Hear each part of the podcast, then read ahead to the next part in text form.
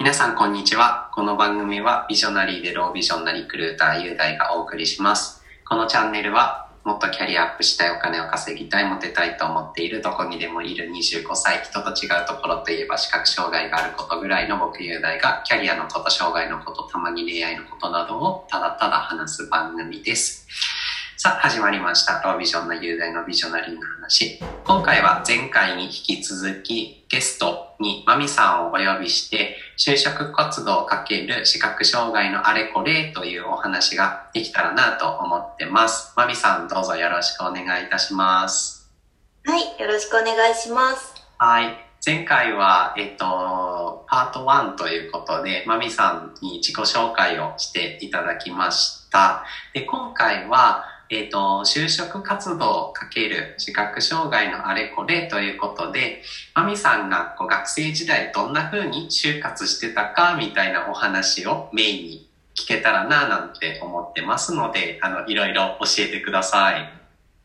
はい、えっと、そもそも、あの、なんでお話をするかなんですけど、えっと、僕がプライベートで、あの、障害のある学生さんと最近面談する機会がありまして、えっと、なんだろう、どういうふうに就活したらいいかわかんないとか、どういうふうに情報を集めたらいいかわかんないみたいなことを言ってらっしゃる方がいたので、こう、マミさんがどういうふうにやってたんだろうっていうのが僕もちょっと興味があるので、いろいろ聞いてみたいななんて思ってるんですけど、はい、そもそもいつぐらいからマミさんって就活動きはい始めたんですか、そうですね。就活を意識はし始めたのは、大学2年の夏ぐらいで、はい、はい実際に行動に移し始めたのは、まあ、大学3年の夏、まあ、1年後ぐらいですかね。ああ、じゃあ時期としてはこう、他の周りの学生さんとそんなに変わらずって感じだったんですか？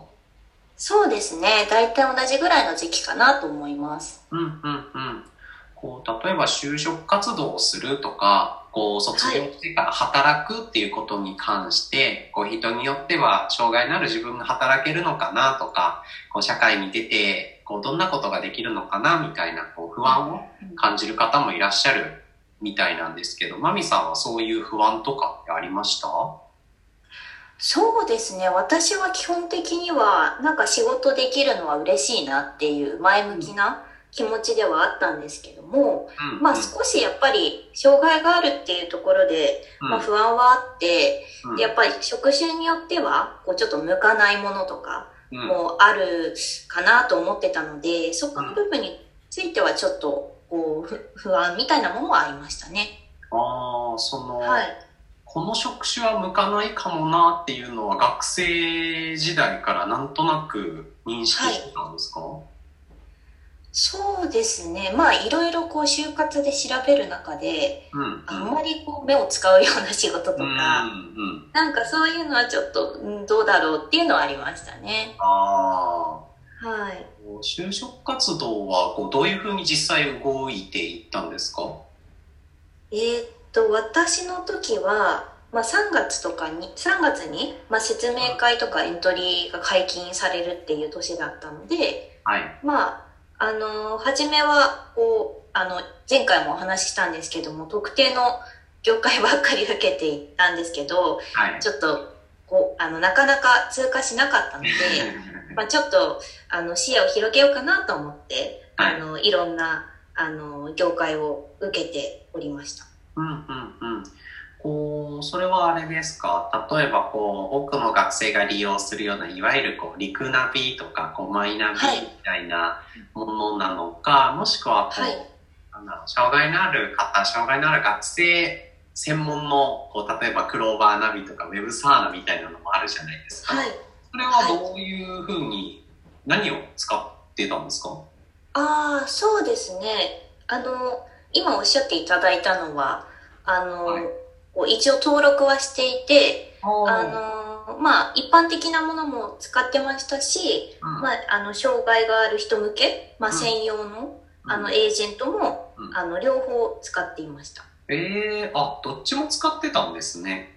はい。おおそれはこう、どっちかじゃなくってどっちもっていうはい何か理由ってあったんですか、あ、そうですね。なんか、選択肢を広げたいなって思ったんですよね。なんか、例えば、まあ一般の、あの、学生だったら、マイナビとかリクナビとかそういうものしか使えないけど、逆に障害があるんで、うん。まあそういう、あの、あの人に特化したものも選択肢にあるっていう、私はそういう考え方をして、してうん使ってました。そこに対して結構前向きに考えてたんですね。はい。そうですね。割と前向きに考えてました。ええそうなんだ。僕、学生時代結構逆で、あの、はいもうなんだろう、その、お多くの学生が利用してるものは使おうっては思ってたんですけど、はい。なんだろう、障害のある人に特化したものは、まあ当時、今はちょっと考え変わりましたけど、当時は、まあいろんな自分のプライドとか偏見とかって全然使わなかったんで、はい、そういう意味ではなんか確かにそうですよね。うん難しい。まあ人によるかなと思います。まあはそうですよね。人によって捉え方違いますもんね。うん。うん。就活を実際にしてて、こい。う、はい。あマミーさん自身のこう視覚障害のこととかって、えっと、先行はいで企業様に伝えてたりしたんですか、そうですね。伝えるようにしてました。ああ、それはどうやって伝えるんですか、えーっと、私はできないこととできることをセットにして伝えるようにしてました。できないこととできるをセットにして。そうですね。まあ、それは何でしょう。まあ、こう、社会人っていうところは未経験なので、まあ、想像でしかないんですけど、うん。例えば、あの、エクセルで、の表からこう、何かシステムにこう、インプットするっていう作業は、ちょっと難しそうだけれども、うん。まあ、こう、人の話を聞いて、うんなんかまとめていくような作業だったらできると思いますとか、うん。そんな感じで伝えてました。ああ、それは口頭で伝えてたってことですか？そうですね。なんか、ちょっとこう、あの、採用の担当の方とお話しする機会があるときに、うん、うん。ああの、伝えるようにしてました。あ、それは面接の場でってことですか？はい。うん、あ面接の前だでしたね。確かなんか説明会とかの時に、あの、説明会終わった後とかにちょろっとこう、あの、はい、はい。う んその方のところに行って、実はちょっとこういう、あの、ことがあるんですけども、っていう感じで、はいちょ。っと前もって伝えるようにはしてました。あ、じゃあ説明会終わった後に自分から人事担当者に話しに行ったってことだったんですか、そうですね。ええこう、はい。え、ゆうたいさんはどうでしたか？えー、どうだろう、そういうことしたかな。ああ、でも僕は、それはしなかったんですけど、あの、うんそもそも説明会に出る段階で、はい。えっ、と、視覚障害がある、えっ、と、もしかしたらパワポとか見せてくださるかもしれないんですけど、はい。あの、もしかしたら見えないかもしれないので、こう、こういう配慮が欲しいですとか、うんもしくはこう、グループワークとかやったりするところもあってそういう時あの、紙渡されてもちょっと困るんで、あの、うんうん事前にデータでいただけませんかとかやり取りをして、なんか、はい。説明会に出る前に、あの、はい自分の障害は開示してました。ああ、すごい。そうなんですね。そこまでされてたんですね。そう、そういう方法を僕は取ってたんですけど、ちなみにこう、なんだろう、そういう人事の人に後でちょろっと話すみたいなのは、マミさんの中で抵抗感とかなかったんですか、そうですね。あんまりなかったですね。逆になんか、それを言わないで先行進んじゃうと、うん。なんか、後から言った方が、相手にとってもちょっと、あの、うんって思わせちゃうかなって思ったんで、あーあの、早めに、はい、開示しようと思っておりました。うんうんうんうん。こう、障害について伝えるっていうのは、就活入る前からも、こう、まみさん自身でそういう経験って結構あったんですか、そうですね。まあ、やっぱり、物理的に、こう、あの、なんて言うんでしょう、見てもらわないとわからないっていうこともったりするので、うんうん。あの、周りにはもちろん、あの、話してましたし、そんなに抵抗感もなかったです。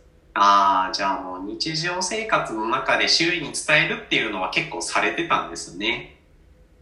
そうですね。うんうんうん。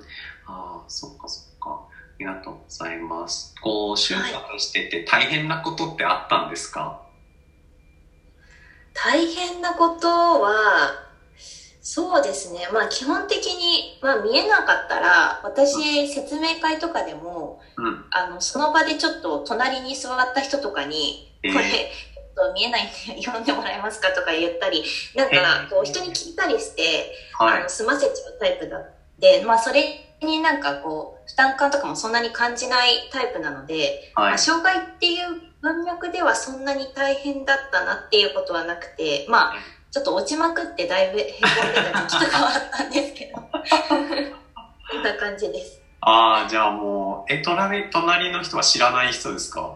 はい。あ、そうです。同じ就活生みたいな感じの。あ、そこで初めましての人にこれ読んでみたいなはい聞けたってことですか、はい。ええー。あ、そうですね。はい。あ、すごいですね。僕それ多分できるかわかんないな。あーあ、ちょっと、うん、私が変なんだと思います。まあでき、できるのすごいなって思うし、まあで、まあできた方が、なんだろう、楽な時ってありますよね、そういうのって。うん、そうですね。うんうんうん。ありがとうございます。はい、はいということで、12分ってめっちゃ早いっすね。早いですね。ということで、第2回目以上となるので、また次回もまみさんよろしくお願いします。はい、よろしくお願いします。はーい。